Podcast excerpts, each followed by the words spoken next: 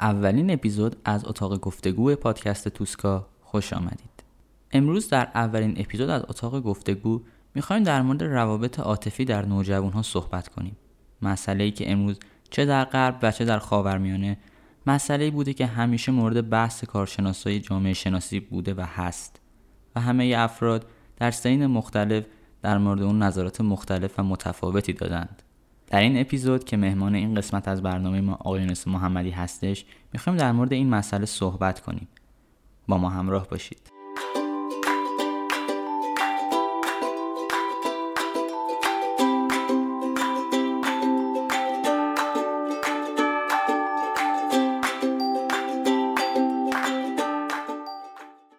خب من سلام می‌کنم خدمت تو امیر حسین نوجوان عزیز و کوشا. و دوستان نوجوانی که مخاطب پادکست توسکا هستن. یه معرفی می‌کنم امیر حسین خودشو معرفی بکنه و با هم گفتگو رو شروع بکنیم. من که یونس محمدی هستم فیلمساز مستندساز و علاوه بر اینکه کار مستند می‌کنم سالها هست که کارم تولید آگهی های تلویزیونی و تجاری هست برای برندهای مختلف چه در داخل ایران الان هم که خارج از کشور هستیم برای برندهای خارجی. و تجربهم رو هم از طریق همین کارهای تحقیقاتی که برای کارهای مستندم انجام می‌دادم و کار ژورنالیستی که انجام دادم در چند کشور حالا هم اروپایی هم آسیایی اینا رو با شما به اشتراک می‌گذاریم. ممکنه که تمامش علمی و مستند و مستدل نباشه اما نظر شخصی من خواهد بود در این اپیزود. با امیر حسین که نوجوان هست راجع به موضوع روابط عاطفی در میان نوجوانان که امروز بحثی هستش که همونطور که امیر حسین هم شرکت در هم در کشور ما ایران هم خارج از ایران. فکر نکنیم که فقط در ایران موضوع هست. راجع به صحبت بکنیم و ببینیم که انتهای بحث چه نتیجه ازش می‌گیریم. من به گوشم امیر حسین بله بندم که امیر حسین خبازیان هستم 18 ساله و طراح و نویسنده پادکست توسکا. خیلی خیلی خوش آمدید. هم شما آقای یونس عزیز هم شنوندگان عزیزمون. خب در اولین قدم بیایم اصلا راجع به کلا مقدمه و پیش زمینه این مسئله صحبت کنیم. به نظر شما آقای یونس این مسئله یعنی روابط عاطفی دوی نوجوان ها به نظرتون یک نیاز درونیه؟ یعنی همه ما واقعا داریم و بهش نیاز داریم. یا اینکه نه مسئله که بهمون تحمیل شده. آره بهش نیاز داریم. چرا نیاز نداریم؟ این غریزه انسانی همه ماست. منتها اینکه روش درست و سن درست برای اینکه ما تجربه لازم رو به دست بیاریم و وارد یک رابطه ای بشیم که سازنده است و نه اینکه باعث رکود و پسرفت ما بشه. چه به لحاظ روحی و روانی و چه به لحاظ پیشرفت در حوزه کار و فعالیتی که توش هستیم. اگر درس می‌خونیم اگر کار می‌کنیم و این رو حتما خیلی از بزرگسالان تصدیق می‌کنن که روابطی که در دوران نوجوانی داشتن چقدر امروز روی سبک زندگیشون تاثیر گذاشته؟ بله. نکته خوبی رو گفتین توی صحبتاتون راجع به سن مناسب بود. چون به حال من خب توی جامعه که زندگی می‌کنم طیف خیلی گسترده از های مختلف رو می‌بینم. از به حال همون سنینی که تازه آدم وارد این دوره میشه تا حتی های بالای 20 سال. به نظر شما این چه دوره یعنی دوره که ما می‌تونیم این رو به سن یه جورایی ربط بدیم؟ یعنی بگیم که از این سن به بعد این مسئله که می‌تونیم وارد اون بشیم؟ یا اینکه نه مسئله که کلا به حالا خود شخص به حالا دو طرف یعنی به خانواده به جامعه و مسائل دیگه ربط داره. اینکه واقعا یه سن یه عدده فقط یه عدده. ما نمی‌تونیم شاخص تعیین بکنیم بگیم که آره کسی اگر به این سن رسید پیش نیازهای ورود به یک رابطه رو با جنس مخالف دارد یا نه؟ خیلی ها هستن با تو سنین بالاتر هنوز نمی‌تونن تشخیص بدن که با چه کسی و در چه شرایطی می‌تونن وارد رابطه عاطفی بشن. در نتیجه شاخصی به نام سن که نمیشه تعریف کرد. من واقعا روانشناس حوزه تربیتی نیستم. بر اساس تجربیات شخصی و فعالیتی که در حوزه فیلمسازی داشتم خصوصا مستندسازی دارم اینا رو عرض می‌کنم خدمت شما. ممکنه که در حوزه های علمی نظری های مختلفی وجود داشته باشه و یا حتی بعضی از اینا واقعا اثبات هم شده باشن. من از اینا اطلاعی ندارم. نمی‌خوام بگم با با پیشفرض علمی داریم اینو تایید می‌کنیم یا رد می‌کنیم. اما به لحاظ تجربی دارم میگم سن واقعا مطرح نیست. مهمتر از اون سطح تجربه سطح دانش از اجتماعی که توش زندگی می‌کنیم خیلی می‌تونه مهم باشه و من خانواده رو بسیار مسئول می‌دونم تو این ماجرا. پدر و مادر پدر مادری که خودش تربیت سالم داشته می‌تونه راهنمای بسیار خوبی باشه برای نوجوان که آیا سن مناسبی قرار داره برای ورود به یک رابطه با جنس مخالف یا خیر و بعد از اون هم خود نوجوان که بپذیره تجربه خانواده رو اگر به قهرمان های زندگیش یعنی پدر و مادرش اعتماد و اعتقاد داره بایستی بپذیره که اونها چیزی جز خیر و صلاحش رو نمی‌خوان. خب بحث خانواده رو مطرح کردید. به نظرم بحث خیلی مهم و به جایی هم هستش. با توجه به فرهنگ ما ایرانی ها که یک فرهنگ ایرانی اسلامی هستش و چیزی هم نیست که بگیم مربوط به یک دهه اخیر هستش ریشه خیلی به حال طولانی و بزرگی داره.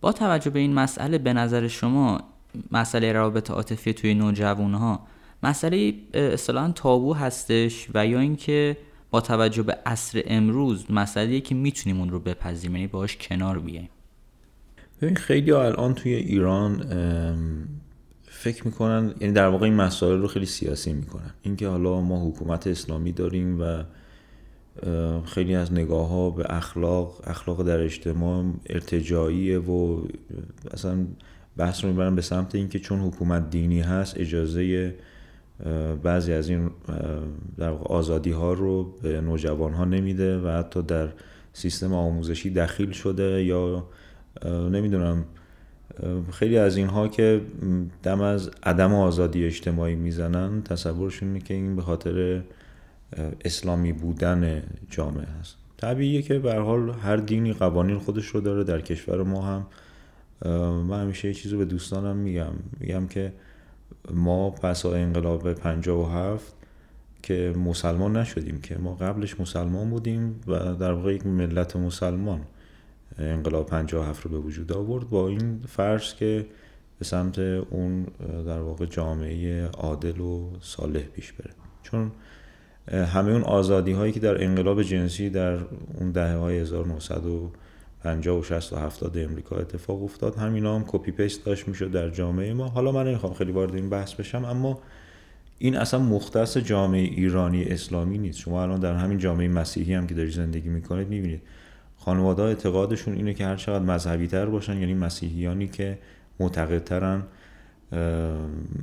خدا رو قبول دارن کلیسا رو قبول دارن و اون اعمال مذهبیشون رو صورت هفتگی انجام میدن و هر چقدر معتقد ترن حتی در خارج از کشور جوامع مسیحی هم نگاهشون اینه که خانواده مذهبی تر موفق ترن در کنترل فرزندان در تربیت و آرامش روحی و روانیشون. چون که یه سری چیزها رو خارج از محدوده قواعد دینیشون می‌دونن و عمل نمی‌کنن. و بابت همین هم حالا یه ذره آزادتر از ایران اما خانواده ها به شدت سعی می‌کنن کنترل کنن فرزندان رو. هم در حوزه اون اجتماعات دوستی که در کنارشون هست در کنار فرزندانشون هست هم در حوزه رسانه با من دوستان جدید بچه هاشون خاطر همین این قیاس رو نکنیم که حالا ایران چون اینطوریه و مثلا ما چه می‌دونم دینمون اسلام اینطوره نه. هر کشوری هر جامعه ای که دین خودش رو داره من به غیر از اسلام هر دین دیگه خانواده ها بر روی فرزندان حساس هستن بر روی تربیتشون حساس هستن. خانواده هایی که مثبت هستن و به این فکر می‌کنن که یک جوان سالم پویا و فعال رو تحویل جامعه بدن و یک روزی خانواده سالم رو تشکیل بده بدون اینکه تعدد روابط ناسالم پیش از ازدواج داشته باشه این براشون شاخصه و خانوادهایی که به اصطلاح علیه السلام هستن. یعنی خانوادهایی که سالم هستن. می‌تونی بهشون اعتماد بکنی. در بیزینسشون قابل اعتماد هستن. در هر شغلی که هستن افرادی هستن که اصطلاح اطرافیان بهشون اعتماد می‌کنن. در نتیجه اینها در خانواده هم با همین ترتیب با همین قواعد فرزندان خوبی رو تربیت می‌کنن و این جهان شمول هست. اصلا ربطی به کشور ما فقط نداره. دوستانی که در خارج از کشور زندگی می‌کنن حتما تصدیق می‌کنن که گاهی کنترل بچه ها در مدارسی که حالا در اروپا هست. من مثلا اخبارش از آلمان خیلی خوندم. مستندهای زیادی هست که خانوادهایی که به خاطر فرزندانشون مهاجرت کردن به کشورهای اروپایی گزارش هایی از مدارس میدن از مصرف مواد مخدر روابط نامشروع جنسی و بسیار آزادی های دیگه ای که تو ایران هم هست البته ولی قانونا من داره. گزارش های از اینا میدن بیرون که آدم تعجب می‌کنه واقعا که پس این همه آدم برای فرزندانشون مهاجرت می‌کنن دارن میرن توی یک همچین جهنمی.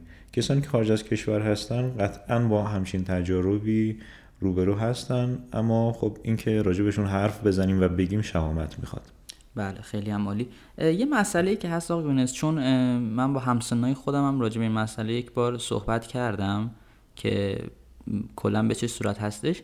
یک بار یکی از اونها گفتش که ما توی این دور زمونه در واقع نمی‌تونیم با یک طرز فکر این چنینی بریم جلو. یعنی در واقع میگفتش که به حال الان خب خودتون به حال جزی از کارتون هست از نقش رسانه توی جوامع امروزی به خصوص تاثیرش توی نوجوان ها به خوبی خبر دارین اینکه چه تاثیرات حالا خوب یا بدی می‌ذاره. مثلا یک نوجوانی که شاید نخواد این رو احساس کنه و هیچ احساسی هم نسبت به این قضیه نداشته باشه ولی خب با توجه به فشار رسانه این رو برای خودش یک نیاز می‌بینه. و از طرفی هم با خودش میگه که من نمی‌تونم با قاعده و قواعد مثلا چندین سال پیش زندگی کنم. دنیا داره میره رو به جلو فلان سلبریتی یا فلان بازیگر توی فلان سریال همچین کاری کرد پس منم می‌تونم انجام بدم. و به نظرتون با توجه به این مسئله یعنی شما این رو رد می‌کنید که آیا نمیشه با قواعد مثلا و یا صحبت های چندین دهه گذشته الان زندگی که و روابط عاطفی رو پیش برد؟ به این سوالی که کردی به نظرم جواب طولانی داره. یه ذره باید تحمل بکنید. من تو چند مرحله نظرم رو بگم. من خودم کارم تبلیغاته. یعنی سالهاست دارم آگهی می‌سازم. آگهی تلویزیونی یعنی چی؟ یه روزی به کمک بازار در شرف ورشکستگی سرمایداری آمد تبلیغات در حوزه رسانه که در شما احساس نیاز بکنه. یعنی شما بعد از چند بار دیدن یک آگهی احساس نیاز می‌کنید که به این کالا این کالا رو باید حتما تو سبد خریدتون داشته باشید. این کالا رو حتما باید بپوشید باید سوار شید باید بنوشید. ما کارمون اینه سالها. و اتفاقا برای یه همچین احساس نیازی به وجود آوردن تحصیلات دانشگاهی داریم تحقیقات داریم تحقیقات بازار داریم تحقیقات مخاطبان داریم و گاهی وقتا یه سناریو وقتی نوشته میشه برای اینکه یه کالایی رو حتما بفروشه بعد از اینکه تبلیغش دیده شد ساعت ها برای اون سناریو وقت گذاشته میشه اتاق فکر تشکیل میشه طوفان ذهنی به قول خارجی ها برگزار می‌کنن و ایده های مختلفی میاد که به خلاقترین شکل ممکن بتونن marketing کنن کارشون رو از طریق رسانه. حالا ما اینجا راجع به کالا داریم حرف می‌زنیم تصور بکنید راجع به یک جریان فرهنگی هم همین اتفاق میفته چون رسانه کارش همینه که در شما احساس نیاز به وجود بیاره. وای به روزی که پشت این رسانه یک اسپانسری وجود داشته باشه که اتفاقا برنامه ریزی بلند مدت داره برای جوامع. یعنی من یک شبکه تلویزیونی افتتاح می‌کنم و پشتش یک مدیریت فرهنگی هستش که رسانه ها همه باعثی ازش تبعیت بکنن و جوامعی که به اصطلاح عقیدمند هستن باورمند هستن به سنت هاشون اینها رو نرمال بکنن و شبیه خودشون بکنن. شما شبیه سلبریتی هایی میشید که در فیلم ها و سریال ها می‌بینید. شبیه فوتبالیست هایی میشید که در تیم مورد علاقتون بازی می‌کنن. فکر نکنید که اینا مثلا فلان فوتبالیست اگر امروز این مدل مو رو انتخاب کرده سلیقه شخصی خودشه. بسیاری از اینها در کمپین هستن. بعدها می‌بینید همین مدل مو رو در یک مثلا کتواک ساده فشن شو هم می‌بینید که یه مثلا مدل فشن شو هم استفاده کرده. همین رو می‌بینید فلان خواننده در ویدیو کلیپش هم استفاده کرده. یعنی یک کمپین هست یک حمله هست برای اینکه یک سبکی رو در زندگی ما جا بندازن و سبک زندگی جدید رو برای ما ایجاد بکنن. خصوصا برای ملت هایی که کهن هستن یعنی دارای فرهنگ معماری شعر موسیقی و و هزاران هنر دیگه که نزد ما هست و بس کسانی که ریشه دارن این ریشه ها رو کم کم سست بکنم. نرمال کردن یعنی چی؟ یعنی که شما از باورهای خودتون کم کم دست بکشید و اون چیزهایی که برای شما به وجود میاد و براتون احساس نیاز به وجود میاره به اونها در واقع گرایش پیدا بکنید. این که میگید حالا امروز ما بتونیم با فرهنگی که چند هست رسانه برای ما ایجاد کرده آیا می‌تونیم اون جذابیت ها رو کنار بذاریم و بیایم قائم به فرهنگ خودمون زندگی کنیم؟ من میگم میشه. درسته ما نمی‌خوایم مثل عهد قاجار زندگی بکنیم یا عهد صفویه. اما بسیاری از این هنرها همین فرهنگ ها که در اون زمان به وجود اومدن خودشون نوآورانه بودن نسبت به مثلا دو قرن گذشتهشون. امروز هم ما اندیشمندان ما روشنفکران ما بایستی بیان کار بکنن رو فرهنگ جدیدی که پایه ایرانی داره. منتها به حال نسبت به عصر جدید بایستی نوآورانه باشه مبتکرانه باشه. و جذاب باشه. همینطور که می‌بینید در حوزه پوشاک اتفاقاتی افتاده تو این سالها. و یه سری از طراحان مد و لباس تونستن پوشاک ایرانی رو update بکنن و جوانان ما هم خیلی بهش علاقه دارن. در حوزه سینما هم بایستی کوشا باشیم در حوزه موسیقی بایستی کوشا باشیم بتونیم موسیقی ایرانی رو اون چیزی که حق مطلب هست و اون چیزی که پیشینیان ما درست کردن و ساختن به وجود آوردن با خلاقیتشون با ابتکارشون ما ادامه بدیم. مثلا اگر از من به عنوان یه کسی که فعال کوچک رسانه‌ای در یه گوشه دارم کار می‌کنم و تحقیق و برای خودم مهمه که به جواب درست دست پیدا بکنم خارج از تحت تاثیر قرار گرفتن رسانه و شخصی شخصی با مطالعه بهش برسم من فکر می‌کنم شدنیه و ما بایستی خودمون یک جنتلمن درون داشته باشیم. نسبت به روابط بیرونیمون. فرق نمی‌کنه. شما امروز با دوستی که هم جنس شما هست یا دوستی که جنس مخالف شما هست هر کدوم از ما یک مرزها و حدودی داریم. اگر بنا باشه که با هر کسی که در اطراف ما هست چه هم جنس ما چه مخالف جنسی ما یا جنس مخالف ما بنا باشه که از حدود پامون فراتر بذاریم به هر کسی ممکنه بر بخوره. حتی اگر اینکه شما میگی روابط عاطفی حتما قائل به رابطه عاطفی من با جنس مخالفم نیست. من با دوست همکلاسیم که اون هم هم جنس من است می‌تونیم سالها رابطه عاطفی و دوستی با هم داشته باشیم دلم براش تنگ بشه دلش برام تنگ بشه با هم خاطرات خوبی داشتیم کلی خندیدیم کلی شوخی کردیم کلی غمگین شدیم. لذا نمی‌تونیم بگیم رابطه دختر و پسر شبیه رابطه دختر و دختر یا پسر و پسر کاملا از هم چون قرایز متفاوتی داریم. اما به هر رو کنترل شدنیه. این جایی هستش که من و تو امروز تو ایران نیستیم. توی جامعه زندگی می‌کنیم که خب توش هجاب اجباری نیست. نه تنها اجباری نیست بلکه اصلا این سبک دیگه ای هم داره. خیلی فراتر از بیهجابیه یعنی اونایی که اومدن خارج از کشور دیدن می‌دونن. حتی تو همین جامعه هم سنتی ترها سن بالاترها میگن که والا ما تا همین چند سال پیش هم اینجوری نبودیم. یعنی هجاب در حالا هجاب نداشتیم ولی حیا داشتیم. این نشون میده که رسانه فقط برای جامعه من و شما ساخته نشده برای نرمال کردن همه دنیا.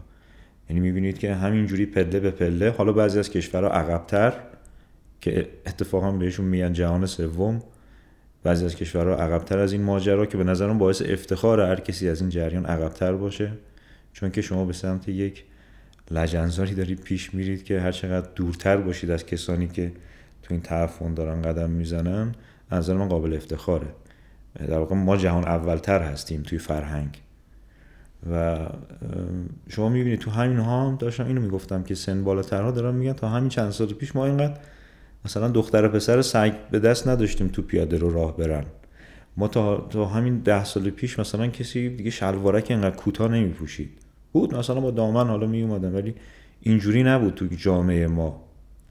خصوصا هم کشور همسایه ایران رو دارم میگم.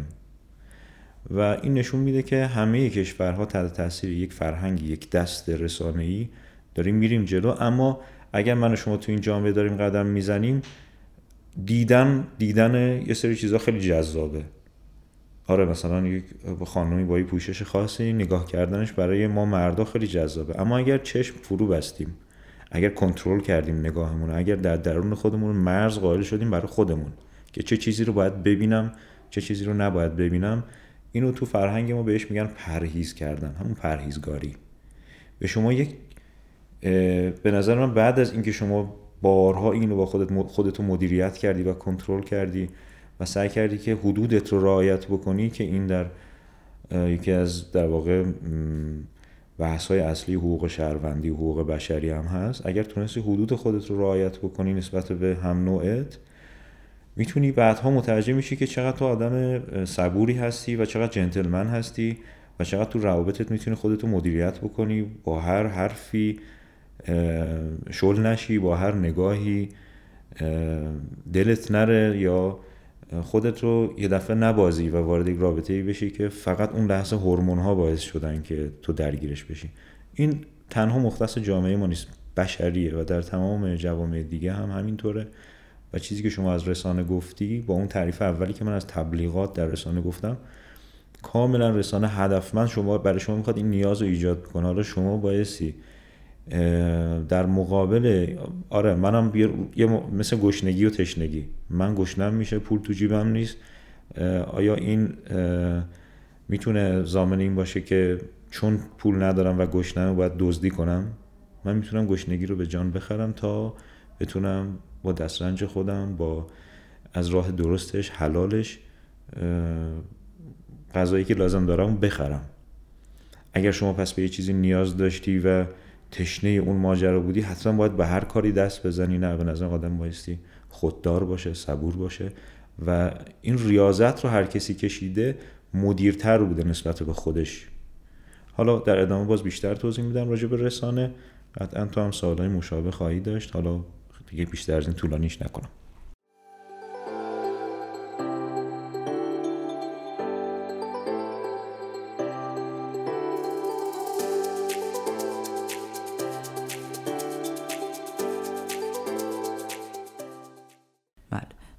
خب راجع به نکات خیلی خوبی رو اتفاقا گفتین. آقا مثال خیلی بجا و درستی به نظر من زدید.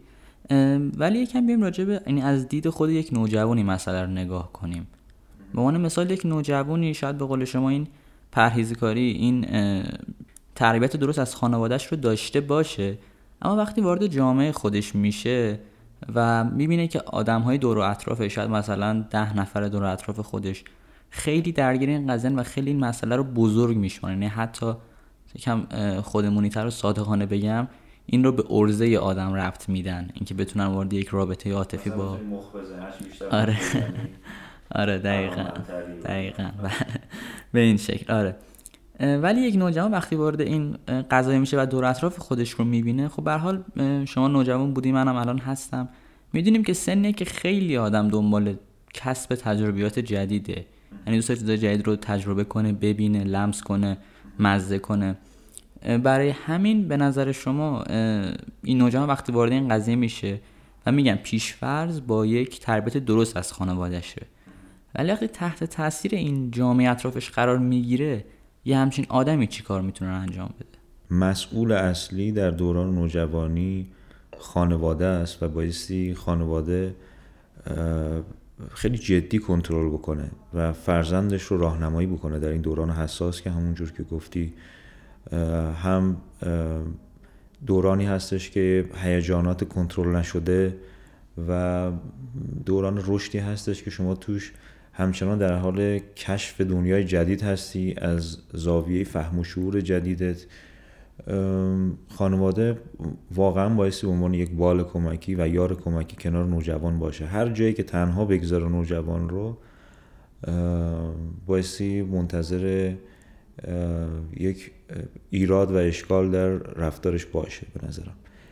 هر چقدر بگیم که نوجوان درست تربیت شده بیس تربیتی خوبی داشته در خانواده پدر و مادر از همون دوران کودکی کار کردن. ولی به هر حال ما وارد دوره ای میشیم که واقعا بعضی تعم و مزه ها جدیدن و بایستی راجب این تعم و مزه ها صحبت بکنیم که نوجوان درگیر یک فضای ناشناخته ای میشه که باعثی کسی نقشه راه جلوش بذاره. و بگه که حالا تو اینو دوست داری اگه یه ذره صبر کنی اتفاقات بهتری برات میفته یا راه بهش نشون بده که درسته می‌دونم منم مثل تو بودم. به این پدر و مادر همه این دوران ما همه اون دوران گذروندیم. از تجربه هم با هم حرف بزنیم و بگیم که ببین من این کار کردم این اتفاق برام افتاد. فلانی این کار کرد این اتفاق افتاد. تجربه ها رو با هم شیر بکنیم و بعد در نهایت پیشنهاد خانواده باید پیشنهادش هم بده. بدور از بغض من می‌دونم همه پدر مادرها نگران فرزند فرزندشون هستن. اصلا نداریم. اگر کسی ادعا بکنه پدر و مادر ادعا بکنه که نه من حالا فرزندم هر اتفاقی افتاد افتاد. واقعا اینطور نیست شما پدر مادری پیدا نمی‌کنه که نگران نباشه. اما ممکنه سطح دغدغه ها متفاوت باشه. یه پدر و مادری درگیر business هستن یه پدر و مادری هستن درگیر رابطه دومی هستن. اینا هم هستش. باید اینم در نظر بگیریم. از اون خانواده هایی که شما دارید حرف می‌زنید که حالا اطراف نوجوان رو احاطه می‌کنن خانوادهایی هستن که چه می‌دونم ممکنه شما دختر خالت پسر خالت پسر عموت پسر دایی اینا اجتماعی باشن اطرافت که تحریکت بکنن که نه تو ارزه نداری این کار بکنی. اولا که اینا به ارزه نیست. اون چیزهایی که خدا به ما داده صدای خوب تصویر خوب یعنی سیمای خوب اینا همه خدا دادیه یعنی اینکه حالا من همینجوری که به دنیا آمدم پسندیدم. پس باید کار بکنم. اون کسی که اخلاق و رفتار درستی در کنار نعمتهای خدادادی که فیزیک ما هست بتونه اخلاق و رفتار و سیرت خوب رو در کنار صورت فرا بگیره اکتساب بکنه تجربه بکنه و عمل بکنه بهش از نظر من آدم قابل ستایش تریه. تا کسی که صورت زیبا داره اما سیرتش یه زمانی یه دوستی داشتم درس روانشناسی می‌خوند هنوز ازدواج نکرده بود. و میگفتش که من گفتم چجوری می‌خوای انتخاب بکنی؟ حالا ما جوانتر بودیم اون موقع. گفتش که من خیلی دنبال دختر خوشگل نیستم راستشو بخوای. دنبال دختر خوش اخلاقم یا آدم مهربان. چون که فردا نمی‌خوام بچم بگه که چه مام... گفت بچم فردا ممکنه بگه چه مامان بد اخلاقی دارم. ولی قطعا نمیگه چه مامان زشتی دارم. برای مهمه که خانوادم خانواده با اخلاقی باشه مهربان باشیم با هم دیگه تا اینکه یه دختر زیبایی رو باش ازدواج بکنم. خب بعد از چند سال قطعا زیبایی از هر دوی ما رخت برخواهد بست و ما تبدیل میشیم به میانسال و پیر و کم کم. حالا با بی اخلاقی چی کار بکنیم؟ این چی میگم؟ از اینکه ارزه نداری مخ بزنی و اینا آره تو, تو اون سن, سن و سالها رایج این حرفا ولی این ارزه نیست. نظر من پیدا کردن مورد مناسب خیلی ارزه بیشتری می‌خواد. پیدا کردن یه کسی که اهل فهم باشه اهل شعور باشه اهل مطالعه باشه و پسندیدنش پسندیدن صورتی نباشه سیرتی باشه. می‌دونی چی میگم؟ اون اتفاقا سختره. من دعوت می‌کنم کسایی که میگن ارزه نداری مخ بزنی اون ارزه هایی که داشتن و مخ زدن و بیان یک بار بذارن به قضاوت ببینن چه, چه مواردی رو تونستن مخ بزنن. جدی میگم یعنی این مهمه. شما بتونی آدمی رو جذب بکنی. اولا خودت آدم خوش سیرتی باشی خوش اخلاق باشی و درونت پر از مهر باشه پر از اعتماد پر از وفاداری باشه و بعد بتونی یک کسی رو با این مشخصات پیدا بکنی از این این ارزه که کمتر کسی داره. توجه می‌کنی؟ پس اینا خیلی ملاک نیست. نه حالا چرا؟ یه کسی بگه ارزه نداری مخ بزنی دیگه اسمش روشه دیگه. کسی که مخ داره که زده نمیشه. همراه میشه. یعنی کسی که مخ داره کسی که عقل داره شعور داره بر اساس فهم و شعور شما با شما ارتباط برقرار می‌کنه. اینجا هم دوباره زامنش همون خانواده است. خانواده طرف مقابل شما و خانواده شما. چون بحث بین نوجوان و خانواده هستش یه سوالی برای من پیش اومد. خب توی بعضی خانواده ها چون من هر دو طرف رو دیدم خیلی رابطه واقعا خوب و درجه یکی بین خانواده و فرزند هست.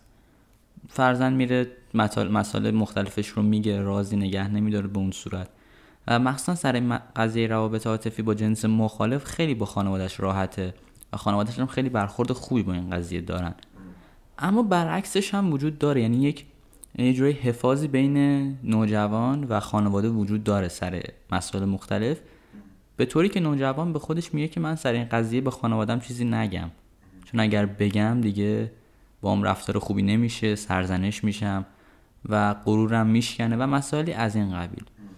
به نظر شما نوجوانی که یه همچین حفاظی بین خودش و خانوادش می‌بینه چطور می‌تونه با خانوادش صحبت کنه در مورد این مسئله؟ و خانوادش هم چطور می‌تونن به اون راهنمایی ها به اون حالا نصیحت هایی که لازمه رو بدن؟ ببین من شما الان گپ دوستانه با هم دارین شما یعنی من فقط می‌تونم راه حلایی که به نظرم می‌رسه رو بگم. ممکن اصلا هم تایید شده نباشن. و کسانی که صدای ما رو میشنون به حرفای ما فکر کنن. ما حرفامون سند نیست قطعا که درست باشه. در واقع من همیشه دعوت می‌کنم به اینکه حرفای دیگران رو بشنویم و راجبش فکر کنیم. اگر درست بود همون ماجرای ادب است که آموختی از بیادبان میشه. این اول توضیح بدم. حالا اینکه میگه چطور و چه راهی بازم میگم من در مقام جامعه شناس و روانشناس کودک نوجوان نیستم. حالا بتونم نظر بدم. اما همین مشکل رو که مطرح می‌کنی من فکر می‌کنم به جایی که ما الان به نوجوان رو بخوایم نصیحت بکنیم باید خانواده رو نصیحت بکنیم. یعنی پدر و مادر نبایستی از اون ور بوم بیفتیم نه از این ور. پیامبر ما والا همیشه به این ماجرا ما این حدیث رو یا روایت رو همیشه عنوان می‌کنیم که خیر الامور اوسطها. یعنی همه چیز وسطش خوب نه از اون ور پرده حیا بین پدر و مادر و نوجوان دریده بشه که نوجوان احساس بکنه که پاش به هر جایی باز بشه اوکی پدر و مادر پشتش در میان. نه اینقدری باید دگم و بسته باشه که از ترس اینکه با پدر و مادر اگر روبرو بشن با همچین ماجرایی برم پس مخفیانه کاری بکنم. باعث خانواده های حد وسط رو نگه دارن و یک مهارت از نظر من ارتباط برقرار کردن با نوجوان. یعنی پدر و مادری که از هوش اجتماعی خوبی برخوردارن می‌تونن با نوجوانشون هم به نسبت همون هوش اجتماعی ارتباط برقرار بکنن کنترل بکنن کجا عصبانی بشن کجا مهربان باشن و با یک نقش آفرینی درست در این عملیات بتونن نوجوانشون رو به اصطلاح از این مرحله پیش ببرن و مرحله بعد برسونن. اما حالا اگر پدر و مادری صدای ما رو نمیشنوه و حالا تو جامعه امروز اون مورد اول که شما گفتی بیشتر یعنی خانواده ها یه ذره اوپن مایندترن حتی خانواده های مذهبی هم نگاهشون یه ذره از اون حالت بسته خارج شده و سعی می‌کنن کنترل بکنن هدایت بکنن بچه هاشون که این این مورد یعنی در خانواده های مذهبی که یه ذره اون گارد رو باز کردن ما شاید تجربه خیلی موفقی هستیم چون که به اون میانه می‌رسن. اما اگر نوجوانی با مورد دوم که شما گفتین خانواده ای که پذیرش این ماجرا براشون مشکله مواجه بشه اولا که باید تلاش بکنه صادق باشه با خانوادهش چون هیچ کسی به اندازه پدر و مادر نمی‌تونه دلسوز باشه. خانوادهایی که گاردشون بسته است روی مسائل طبیعتا از روی دلسوزی زیاده. یعنی شما بایستی با به پدر و مادر اول نزدیک بشی و موقعیت خودتون رو براشون تشریح بکنیم باشون صحبت بکنیم و از بین اون شور و مشورت دوستانه دختر مادری پدر و پسری یا برعکس اینها از توش یک نتیجه خوب بیاد بیرون که هم شما هدایت میشید می‌دونید چه راهی درست انتخاب بکنید هم پدر مادر خیالش راحتی که شما چیزی رو مخفی نمی‌کنید. اما اگر به هر دلیلی باز هم به در بسته خوردید و شرایطش فراهم نبود یک مشاور امین و خوب می‌تونه یک بزرگتر از فامیل باشه می‌تونه یک مشاور خوب تو مدرسه باشه می‌تونه یک مشاور خوب در دفتر روانشناسی باشه می‌تونه همه اینا باشه. یه مشاور خوبی که در اون پیچ زندگی شما بیاد به کمک شما و به شما راه حل بده. تنهایی عمل کردن و تصمیم گرفتن بر اساس اطلاعات و تجربات ناقص یک نوجوان می‌تونه خیلی خطرناک باشه براش. من همیشه توصیه می‌کنم دستتون رو شونه بزرگتر باشه و کمک بگیرید. چون که تنهایی رفتن جلو از این کوه ممکنه که در یک پرتگاه هایی خدای نکرده به جایی برسید که چندین روز گشنه بمونید پاتون جایی بلغزه پرت بشید و اینا. مثالایی هستش که در زندگی مستاق داره. آره البته به نکته خوبی هم که توی صحبت هاتون گفته اینه که همیشه دست روی شونه یک بزرگتر بریم جلو. ولی باز بیایم یکم عمیقتر به قضیه نگاه کنیم. خیلی از نوجوان ها حداقل توی جامعه که من توی زندگی می‌کنم و می‌بینم اینه که اون دست روی شونه رو نمی‌ذارن و حالا با توجه به اون حس استقلال طلبی و حس بزرگ شدنشون این مسیر رو تنها میرن جلو که ثمره اون یک سری روابط کوتاه مدت و حالا بعضا بلند مدتی میشه که ثمره اون افسردگی حسهای بد کلی حسهای بد در واقع تنهایی و کلی افکار منفی میشه که توی صحبتاتون گفتین. این آدم دیگه تبدیل به یک حالا جوان شاداب و کوشا نمیشه. و کلا به نظر شما چقدر این مسئله روابط عاطفی توی زندگی شخص نوجوان تاثیر داره؟ چه از بعد روابط عاطفی موفق چه غیر موفق؟ من تو با هم زیاد راجع به این چیزا حرف زدیم. دیگه یادم نمیاد واقعا که توی این پادکست گفتم یا یه جای دیگه. اما بهتره که بگم اگر جا افتاده جایی. به شما در طول دوران نوجوانید که نه حتی بعدش جوانی و میان سالی دوستانی رو اختیار می‌کنید. قدیم این دوستان کسانی بودن که سر گذر بودن هم محل بودیم هم مدرسه ای بودیم و بعدها همکار می‌شدیم هم رزم می‌شدیم. می‌دونی چی میگم؟ امروز دوستای شما علاوه بر اون دوستانی که ما به طور سنتی در گذشته داشتیم پیج ها و کانال ها و رسانه های مختلف هم بهش اضافه بکنید. یعنی شما علاوه بر اونها یه سری دوست جدید هم دارید که روی شما تاثیر می‌ذارن. اگر شما تحت تاثیر دوستان ناباب ناباب و باب واقعا تعریف درستی هستن. بعضی ممکنه بگن که ما الان رجوع به سنت کردیم. در حالی که همین الان خیلی از مسائلی که از سنت و از گذشته به دست ما در واقع به ارث رسیده در علوم نوین هم کاربرد داره و استفاده میشه. این که شما چه رفیق رو انتخاب بکنید چقدر باب باشه چقدر ناباب باشه در آینده شما به شدت تاثیر خواهد گذاشت. هیچ کس نمی‌تونه کتمان بکنه. چون که شما وارد روابط تجربه هایی میشید به واسطه اون دوستان و نزدیکانتون امروز امروزه ما پدر و مادرهایی داریم که خودشون تو رابطه یعنی ازدواج کردن دیگه پدر و مادر اسمشون. اما هر کدوم روابط خارج از خانواده دارن. این در خارج از کشور که زیاده در داخل ایران هم باب شده متاسفانه. من نمی‌خوام الان تبلیغ بکنم این ماجرا. واقعا به عنوان کسی که از نزدیک دیدم این ماجرا رو چندش آوره. یعنی رابطه ای که اسمش خیانته دیگه. شما یه چیز غیر از این نمید بین نوجوانای ما هم هست. کسانی که با چند نفر دوستن با چند نفر ارتباط برقرار می‌کنن.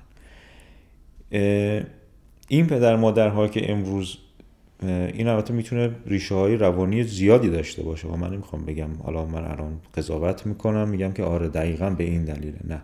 یکی از دلایلش رفتارها در دوره نوجوانی که از مهمترین دلایلش. چون خشت خشت شخصیت آدم ها در این دوران گذاشته میشه.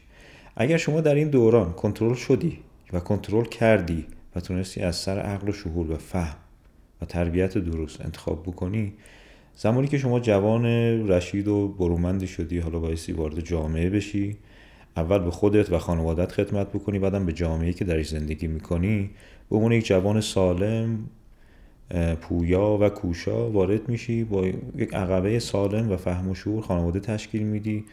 دل در گروه خانوادت داری و عاشق فرزندت میشی عاشق همسرت میشی تا سالها این عشق پایدار خواهد بود. اما اگر شما از یک سرزمین آمده باشی که پر از روابط متعدد شکننده و روابطی که پیش از ازدواج به وجود میاد بین نوجوان معمولا و سمری هم نداره با این پیشینه ذهنی وارد جامعه بشی کجا؟ ولی یک با یک لوح پاک ساده و سفید وارد یک جامعه دو نفره به عنوان تکسلول جامعه خانواده رو اگر اسم ببریم و بعدش هم تربیت فرزندان مثل خودت مثل تربیت خودت که هر خانواده دوست داره که با شما در واقع وصلت بکنه. بابت فرزندان سالهی که تربیت کردی. خب اینا خیلی مهمه. چطور می‌تونیم روابطی که روابط متعدد و ناسالمی که در دوران نوجوانی داشتیم رو مؤثر در آینده نبینیم؟ این همه الان شما این هشتک های میتو و تجاوزهای پشت پرده که امروز علنی شده فکر می‌کنید مثلا بابت اینه که بابت مثلا همین یکی دو دهه اخیره خیلی از اون خاطرات همین سلبریتی ها مال همون دهه های انقلاب جنسی امریکاست.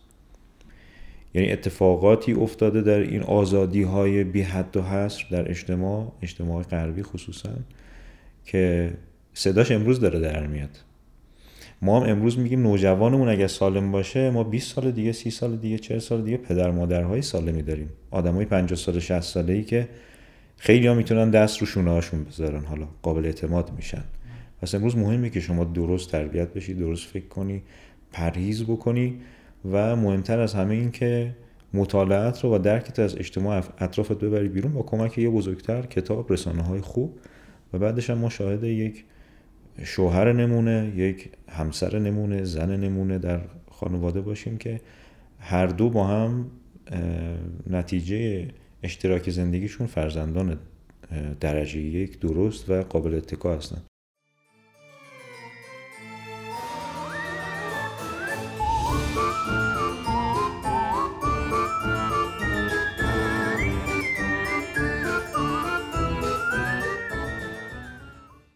دوستان امیدوارم که تا اینجا از صحبت های ما لذت برده باشید. مرسی از آقایونس بابت توضیحات واقعا درجه یکیشون. آقایونس یکی تا سوال بین صحبتاتون برای من پیش اومد که دوست داشتم ازتون بپرسم.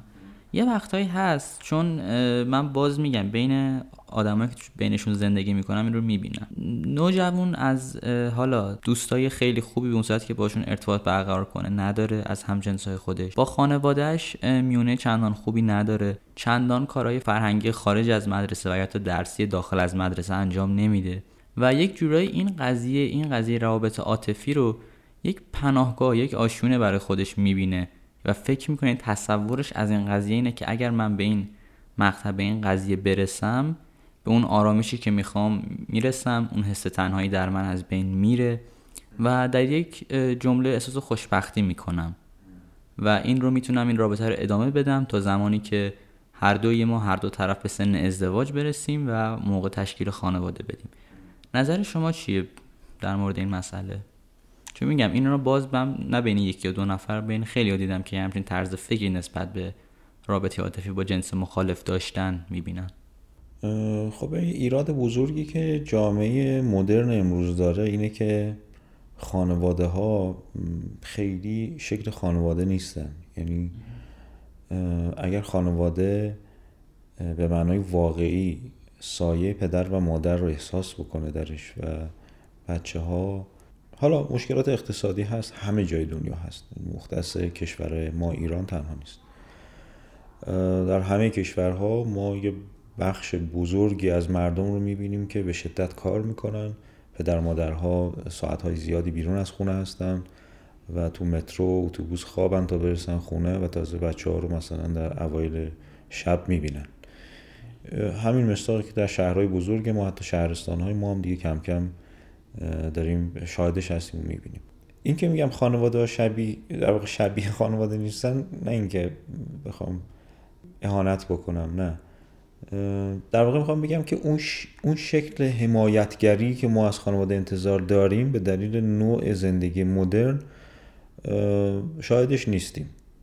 و اگر خانواده ای حتی با همه اینها بتونه مدیریت بکنه پدر مادری که بتونن وقتشون رو مدیریت بکنن تعطیلاتشون رو مدیریت بکنن و با نوجوان وقت بگذرونن که این خلا به وجود نیاد. اول من دارم خیلی پایه‌ای میگم نظرمو. که اون خلا به وجود نیاد چون بچه, بچه های ما مثلا تا 8 سال تا 8 سال 9 سال 10 سالشون خیلی گوگولی هم با نمک بابا با نمک مامانن. بعد یه دفعه بزرگ میشن و فاصله میفته انگار بین پدر و مادر. اینا همون بچه ها والا به خدا گناه دارن. اینکه بخوایم اینا رو تنها بذاریم یا به حال خودشون ولشون بکنیم می‌دونم. هزاران مشکل داریم ما امروز برای فرزندانمون برای تأمین معاشمون برای تأمین هزینه هایی که همین فرزندان روی دست پدر مادر می‌گذارن اینا رو همه رو درک می‌کنیم. ولی پدر و مادر شدیم برای همین کار. برای اینکه حفاظت بکنیم حمایت بکنیم. مسئولیت بر گردنمونه. بخاطر همین این بچه ها که گناه دارن و در واقع گناهی ندارن منظورم اینه. گناهی ندارن و بایستی پشتشون وایساد رو کنارشون باشیم. دستشون خالی نذاریم و کمکشون بکنیم که این خلا به وجود نیاد که بخواد با یه رابطه بیرونی که دیدیم بعضی وقتا به یه بزه های اجتماعی منجر شده که بعدها پدر مادرها واقعا پشیمان شدن که کاش یه ذره زودتر یه ذره جلوتر من حواسم بود به این ماجرا. و بی خودی اینقدر اعتماد نمی کردم به نوجوانی که خودم هم می‌دونم که تشخیص درست و غلط هنوز براش زوده. این قدم اول یعنی من توصیم اول به خانواده هاست که درجه یک باشین حواستون به بچه هاتون باشه. اینا تا همین دو سه سال پیش گوگلی مگولی های بابا و مامان بودن. الان دو سه سال بیشتر بزرگ شدن. خیلی فرقی نکردن هنوزم همونا و بذاری که دستشون رو شونتون باشه و کمکشون بکنی اما به نوجوان ها می‌تونم اینجوری بگم از این منظر با توجه به اینکه الان من تو همین جامعه مسیحی هم که باورمند هستن و همون خدایی که ما میپرستیم. گهگاهی با جوانهایی که صحبت می‌کنم مثلا با پسرها با دخترها جدا جدا با هم دیگه حرف می‌زنیم. خصوصا راجع به ازدواج و همین بحث های روابط عاطفی که یه ذره اوپندر هست تو مدرسه صحبت می‌کنیم. بعضی وقتا می‌بینم خود این جوانهایی که اصلا با فرهنگ ما فاصله دارن کاملا میگن که مثلا همین پسران من از پسرها بارها اینو شنیدم که ما ترجیح میدیم با کسی ازدواج با دختری ازدواج بکنیم که اصلا رابطه قبل از ازدواج نداشته. نظر ما کسی که این رابطه رو داشته شخص مناسبی برای ازدواج نیست. من اوایل فکر نمی‌کردم اینطور باشه وقتی وارد این جامعه شدم. بعد دیدم که نه خیلی هم براشون مهمه. اینقدر مهمه که بعضی از این دخترها به یه سنین خیلی بالایی می‌رسن و ازدواج نکردن هنوز. از دختران می‌پرسی همینطور. میگن که من دوست دارم که واقعا شوهری که انتخاب می‌کنم همسری که مردی که انتخاب می‌کنم بر زندگیم. حتی در همین دوران نوجوانی می‌خوام برنامه ریزی بکنم روی پسری که بعدا باشه ازدواج بکنم. حرفشون اینه که پسری باشه که خانواده دار باشه پشتش یک پدر خوب باشه مادر خوب باشه اصالت داشته باشه کسی که اصالت داشته باشه وفاداره و من وفاداریش خیلی مهمه. اگر ببینم توی مدرسه مثلا با دو تا دختر دیگه هم پریده قطعا من باش رفاقت نمی‌کنم. منتظر میمونم یه کسی که آدم آدم حسابی تر باشه. بعضی وقتا آدم اینا رو که میشنوه تعجب می‌کنه. میگه که من فکر می‌کردم فقط تو ایران ما سنتی های ما خیلی به این چیزا فکر می‌کنم در حالی که این بچه ها همشون هم خیلی هم بچه های مدرنی هستن. این حرفا رو می‌زنن. از این از باب این تجربه و مصاحبه های جک و بزرگی که من با همین بچه های اینوری داشتم این توصیه رو می‌تونم به نوجوان بکنم که اگر هم همچین من پناهگاهی نداری یعنی خب پناهگاه خانواده رو فکر می‌کنی که از دست دادی بعضی وقتا هم این فقط توهم خود نوجوانه در حالی که پدر مادر پشتش هستن. اگر این توهم رو داری و یا حالا واقعیت نزدیکه سعی بکن اگر کسی رو انتخاب می‌کنی برای اینکه باش دوست بشی ممکنه حتی دوستی باشه که هم جنست باشه مهم نیست که دختر یا پسر. کسی رو انتخاب بکنی که خودش به یک جای وصله. به خانواده خوب وصله. و آدم وفاداری هست. مهمتر از همه اینها اون اتصالش به اصالت خیلی مهمه. هر کسی رو برای رفاقت انتخاب کردن دختر و پسر نداره. فرق نمی‌کنه. یه مسئله داریم. الان میگه کسی رو انتخاب بکنی حداقل چوب رو بپرسته. یه چیزی بتونی قسمش بدی. می‌دونی چی میگم؟ کسی که به هیچ پایبند نیست هیچ در هیچ مقطعی رفیق خوبی نیست. لذا شما اگر وارد یک رابطه عاطفی هم می‌خوای بشید در دوران نوجوانی بابت تنهاییتون به یک کسی بایستی اعتماد بکنید و تکه بکنید که قابل اعتماد و قابل تکه کردن باشه. نه اینکه شما رو برعکس ببره داخل لجنزاری که بعدا پدر و مادرتون هم نمی‌تونن شما رو بیرون بیارن. کلا هم آره چون میگم به حال قالب مخاطبای پادکست نوجوانا هستن. حرفای هم رو خیلی خوب می‌فهمیم و حال مسئله که خیلی ذهن خیلی همون رو درگیر کرده و رابطه ها رو در واقع داشتیم هم چندان خاطرات خوشی از این قضیه نداریم. حسایی زودگذری که شاید فکر می‌کنیم عاشقی باشن و یا مسائل اینطوری. خب آینس به عنوان به حال جنبندی صحبت ها اگر صحبت پایانی در این مورد هست و اینکه آیا نصیحت و توصیه شما به عنوان یک به حال بزرگتر به نوجوان هایی که وارد این قضیه تمایل دارن که بشن یا در شرف وارد شدن هستن چیه به نظرتون آره بذار حرفامو توی چند تا جمله جمع بکنم. مبحث اون روابط عاطفی بود ولی من می‌خوام راجع به روابط انسانی حرف بزنم. آدم بودن خیلی مهمه که چقدر آدم باشیم. بعضی از بزرگترهای ما حتی اینو نیاموختن و یا فراموش کردن امروز تو جامعه مدرن. اینکه تعداد زیادی رابطه داشته باشیم بعدها که بزرگ بشیم می‌بینیم. ما به اینا میگیم تاکسی. شما دوست داری هر روز یه نفر سوار کنید پیاده شید شبیه تاکسی باشید؟ یا دوست دارید که ماشین شخصی باشید خانوادتون رو سوار کنید پیاده بکنید؟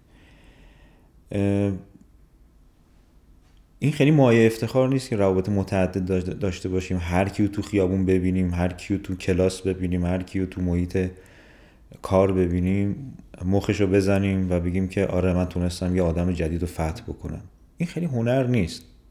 همه ما انسان ها جذابیت هایی داریم که برای آدم های پیرامونمون نقاط جذابی هستن که ممکنه ما نبینیم ولی اطرافیانمون ما رو با اون نقاط می‌شناسن. لذا اینکه ما وارد روابط متعدد بشیم خیلی هنر نیست. مخ زدن هنر نیست. ارتقاء سطح شعور آدم حسابی شدن درجه یک بودن سخته. خیلی سخته. اینکه شما بتونی به خودت اول احترام بگذاری و بعد به آدم های اطرافت احترام بگذاری. دروغ نگی. مجبور نباشی برای رابطه جدید رابطه گذشته رو پنهان بکنی. بگی من پاکم. و اینا هستش. شما وقتی وارد رابطه جدید میشی نمی‌تونی سیر تا پیاز سی تا رابطه قبلی تو بگی. باید دروغ بگی. آدم دروغگو در همین قدم اول آدم جذابی نیست. نه تنها نیست بلکه اصلا قابل اعتماد نیست. بالاخره هم لو میره. به همین دلیل من میگم آدم بودن سخته. سعی کنیم آدم باشیم. آدم که باشیم همه اینام درست میشه. سعی بکنیم که کاری نکنیم که بعدا مجبور بشیم از خاطراتمون حرف نزنیم. سعی کنیم هر روز یه قدمی برداریم که بعدها ازش با افتخار حرف بزنیم. اگر فکر می‌کنید امروز دارید کاری انجام می‌دید که بعدا قرار راجبش با افتخار حرف بزنید و جز گذشته پر افتخارتون قلم داد بکنید بسم الله. اما اگر غیر از اینه تشکیک کنید فکر کنید بهش و سعی کنید راه درست انتخاب بکنید. کمک از بزرگترام هیچ وقت فراموش نشه و در نهایت هم دارم اینو میگم اگر بزرگترها در کنار نوجوانها شنونده این پادکست ما هستن این یک گپ و گفت دوستانه استاد شاگردی حالا بین من و امیر حسین بودش که بابت تجربه شخصی که با هم داشتیم این حرفا رو زدیم. برایند یک تجربه رسانه ای و اجتماعی بود و وحی منزل نیست. به حرفای ما فکر کنید و باز هم راه درست انتخاب بکنید. ممکنه ما حرفمون خیلی درست نباشه. خیلی ممنون از آقای یونس عزیز که امروز در وهله اول مهمون برنامه ما شد و در وهله دوم بابت صحبت های خوب ارزشمند و به نظر من کاملا درستشون. خیلی ممنونم از آقای یونس و ممنونم از شما های عزیز دوست داشتنیمون. امیدوارم که از اولین اپیزود از اتاق گفتگو پادکست توسکا لذت برده باشید. نظرهاتون پیشنهاداتون رو حتما برای ما بنویسید. با افتخار ماست. آیونس اگر خدافزی باشه. منم از شما ممنونم که اعتماد کردی به من و من تو پادکست راه دادی.